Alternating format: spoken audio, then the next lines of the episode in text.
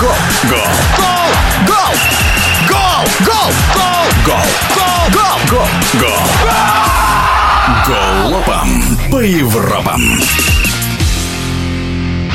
В итальянской серии А 26-летний Алексей Миранчук так и не смог себя в полной мере проявить. Тренеры Аталанты ему не доверяли место в основном составе, и Алексей не так часто выходил на замену. И возможный переход в Торино был бы неплохим вариантом, но руководители Аталанты согласны только на продажу футболиста, не желают дать его в аренду в Торино. Чем завершится история, пока непонятно, тем более, что главный тренер Аталанты Джан Пьеро Гасперини попросил оставить в команде российского полузащитника. Вот что сказал в прошлом игрок сборной России, трехкратный двукратный обладатель Кубка России, чемпион Нидерландов Дмитрий Булыкин. Думаю, для Мирончука было лучше уйти в другой клуб, где бы он получал больше игрового времени, где была бы новая мотивация и где по-новому мог перезапустить свою карьеру, потому что ему нужно выходить на свой уровень основного игрока и как можно больше играть и забивать и доказывать то, что он хороший футболист.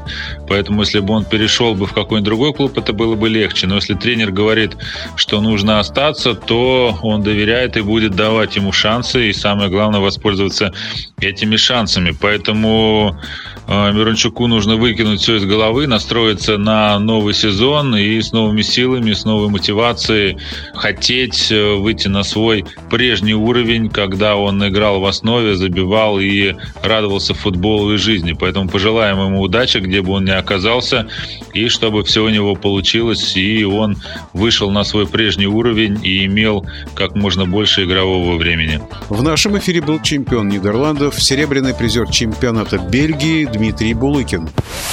Голова по Европам.